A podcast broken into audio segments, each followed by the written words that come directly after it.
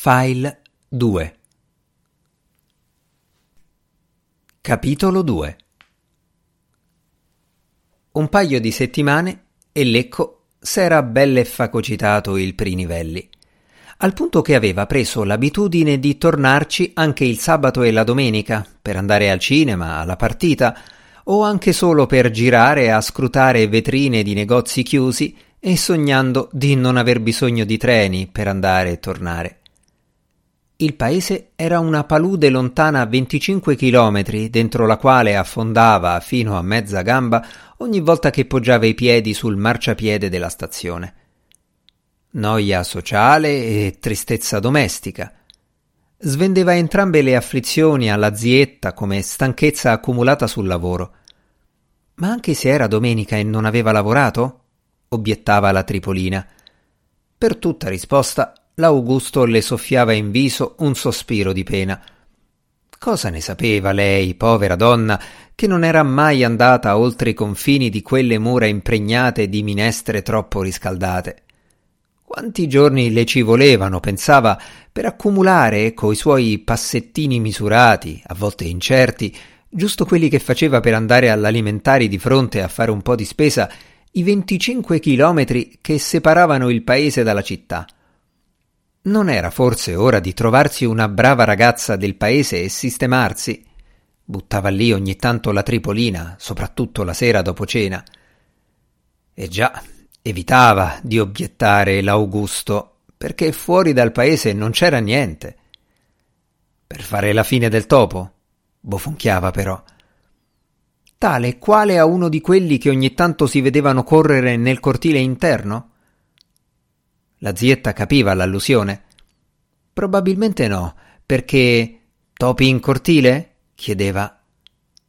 L'Augusto lasciava perdere, ma la zietta invece no, perché l'Augusto doveva mettersi in testa che lei non ci sarebbe stata per sempre e un uomo non poteva vivere da solo, aveva bisogno di una donna che gli tenesse la casa, soprattutto uno come lui, che aveva un lavoro lontano e un caseggiato che avrebbe dovuto amministrare. Se lo ricordava, vero? Glielo aveva detto anche la sera prima di quell'8 febbraio 1956. Se lo ricordava, vero, quello che doveva fare, perché le sue gambette non ce la facevano più. L'Augusto era poi andato a dormire con il pensiero che di solito lo avviava al sonno. Quando la sua zietta non ci fosse più stata, la prima cosa che avrebbe fatto subito dopo il funerale sarebbe stata di disfarsi di quel caseggiato con tutti quelli che c'erano dentro, cancellando così la memoria del paese, taglionetto, mai più. E mai più avrebbe fatto quello che la Tripolina, sorridendo come una ragnatela, chiamava il giro dell'economia, disarmante espressione, desueta come il borsellino degli spiccioli, triste come le zucchine lessate, per indicare la penosa incombenza che da tempo aveva passato a lui. Girare di porta in porta ogni fine del mese a ritirare l'affitto. Una via crucis, un'agonia, un martirio. Giorno destinato, ultimo sabato di ogni mese. L'ora dalle 10 alle 11. Cominciava dall'ultimo piano. Famiglia Benassi Gastone, sarto con laboratorio in casa, dita bianche di gesso, baffi gialli di fumo. Moglie Schiavo Clementina in Benassi, pia donna, casa e chiesa, un figlio prete, gran produttore di forfora, che somigliava tutto a lei, spaccato, manco l'avesse fatto da sola. La Clementina abitava già lì quando lui era arrivato, aveva pianto la sua sorte di orfano, gli raccomandava sempre di pregare per le anime del papà e della mamma, che da lassù lo guardavano, sentivano e guidavano. Ogni mese era sempre la stessa storia. Si ricordava il Gustin della volta che la Tripolina s'era beccata una specie di tifo e allora per prudenza era stato tre giorni e tre notti in fila a casa sua. Purtroppo sì. L'Augusto ricordava non poteva dimenticare la peluria del labbro superiore della Clementina che lo svegliava la mattina, né l'alito di latte cagliato, e nemmeno quel figlio unico che già era intento a giocare alla messa. Gli era anche toccato di far la parte del chierichetto. Al momento della comunione compariva anche il sarto Gastone, sigaretta in bocca, prendeva l'ostia di cartone dalle mani del futuro forforone e poi tornava a chiudersi nel locale sartoria. Accanto al Benassi, Sigismondo Corti, ex messo comunale che occupava l'appartamento, con una figlia sposata, ma del cui marito si erano perse le tracce da anni. Voci lo volevano fuggito in Francia con la scusa di un lavoro e mai più tornato, altre che colà fosse finito in galera, altre ancora che sempre là si fosse risposato o addirittura che fosse morto. Il Corti aveva avuto il suo momento di gloria e non perdeva occasione per raccontarlo quando, ancora in attività, all'allora sindaco Limbiati e davanti all'intero corpo impiegatizio aveva dato al primo cittadino una memorabile risposta quando quello, per brevità e una punta di disprezzo, l'aveva chiamato mondo. Se i miei avessero voluto chiamarmi così, l'avrebbero fatto il giorno del battesimo. Invece hanno preferito Sigismondo, ed è così che pretendo essere chiamato. Però anche lui. Ciao, Augustin, dopo avergli dato la busta coi soldi, Com'è, come non è. Ogni volta che l'Augusto passava a ritirare l'affitto, sentiva lo sciacquone di casa. La figlia era sempre al cesso, visto che in casa non c'era nessun altro. Presa la busta, scappava al volo prima di sentire qualche odore. Al piano di sotto c'era la busta che sapeva di fritto, quella dei Middia. Middia Salvatore, manovale delle ferrovie. Moglie Cecilia qualcosa in Middia, casalinga. Midia Gesualdo, figlio. Erano arrivati a Bellano da un mondo in bianco e nero verso la fine degli anni 40, comparsi all'improvviso come in un gioco di prestigio e piano piano avevano cominciato a colorarsi. Però tra di loro gridavano come matti. Sembrava che litigassero anche quando parlavano di cose normali. Friggevano in continuazione, impestavano l'aria delle scale.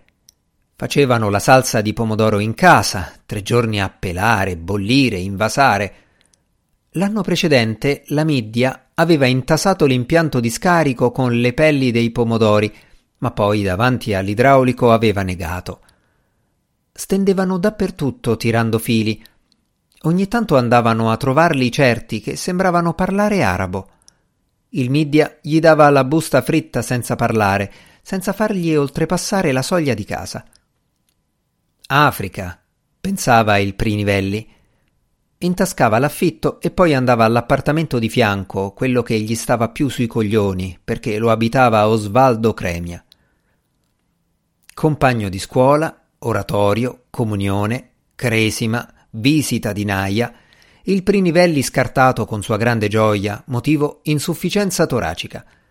Lo Svaldo lo salutava col ciao, come tutti, ma aveva un'intonazione diversa, confidenziale per spiegarsi, come se loro due fossero uguali. Uguali una bella merda, pensava l'Augusto. Lui era un PI, perito industriale con specializzazione in disegno meccanico, con ambizioni di carriera, mentre il Cremia era un operaio del cotonificio, sposato con Balbinia Torzolotti, anche lei operaia del cotonificio, turni diversi per badare al figlioletto, il deficiente Gabriele che disegnava gli indiani sui muri di casa. Lo Svaldo era nel consiglio di fabbrica, carica che gli dava autorità. Apriva la porta di casa, salutava. Ciao Augusto. Poi con aria grave lo invitava. Vieni, vieni, entra. Manco fossero al Ministero del Lavoro. Il Prinivelli certo che entrava, Porco il mondo, quella era o non era in pratica a casa sua? Entrava e prima di ritirare la busta doveva sedersi e sentire le lamentele dello Svaldo su come andavano le cose nel condominio. Ne aveva una per ciascuno, la puzza dei Middia, il Corti che non salutava, la Clementina che teneva la radio troppo alta, quelli che stavano fuori a cacciar balle dopo che il bar aveva chiuso, l'umidità che qua e là macchiava i muri. Quando finalmente tirava fuori la busta, l'Augusto prometteva che ci avrebbe pensato. Mentalmente però lo mandava a dar via il culo, lui, la moglie operaia e pure quel cretino del figlio coi suoi indiani. Il giro dell'economia finiva al primo piano, nell'appartamento di Lisetta Perbuoni, sua dirimpettaia, coetanea della Tripolina. Era un atto di carità, perché non si capiva come facesse a campare la Lisetta con un'elemosina di pensione, da dove diavolo tirasse fuori i soldi millantava un parente emigrato in Argentina che un mese sì e tre no le spediva un vaglia. Di fatto, quando l'Augusto, Gustino per la Lisetta, perché non si capacitava che fosse diventato così grande dopo averlo visto così piccolo, entrava in casa della Perbuoni, era tutto un concerto di cassetti che si aprivano e chiudevano, dai quali uscivano spiccioli, qualche cinquecento di metallo e carte da mille spiegazzate che servivano a pagare l'affitto. Più di una volta, fatti i conti, l'Augusto aveva detto Grazie, ci vediamo il mese prossimo, e poi ci aveva messo del suo per arrivare alla cifra giusta. Il giro finiva lì, perché quelli che gestivano il bar sport al piano terra, i coniugi sbreccia, con tanto di tabaccheria annessa, abitavano fuori paese. Alla scadenza facevano recapitare la busta alla Tripolina. Non avevano tempo da perdere coi convenevoli, aprivano alle cinque del mattino, chiudevano anche dopo mezzanotte, fumavano come turchi. Il giro quindi finiva con la Lisetta e quando l'Augusto alla sera a letto ripensava a quel tormento, lo rivedeva dal principio alla fine e solo dopo coccolava il sonno col pensiero che, una volta morta la Tripolina, si sarebbe disfatto di tutto e di tutti. Così aveva fatto la sera della vigilia di quell'8 febbraio 1956, giorno in cui, pochi minuti prima delle 10 del mattino, viene incenerito da uno dei più classici colpi di fulmine.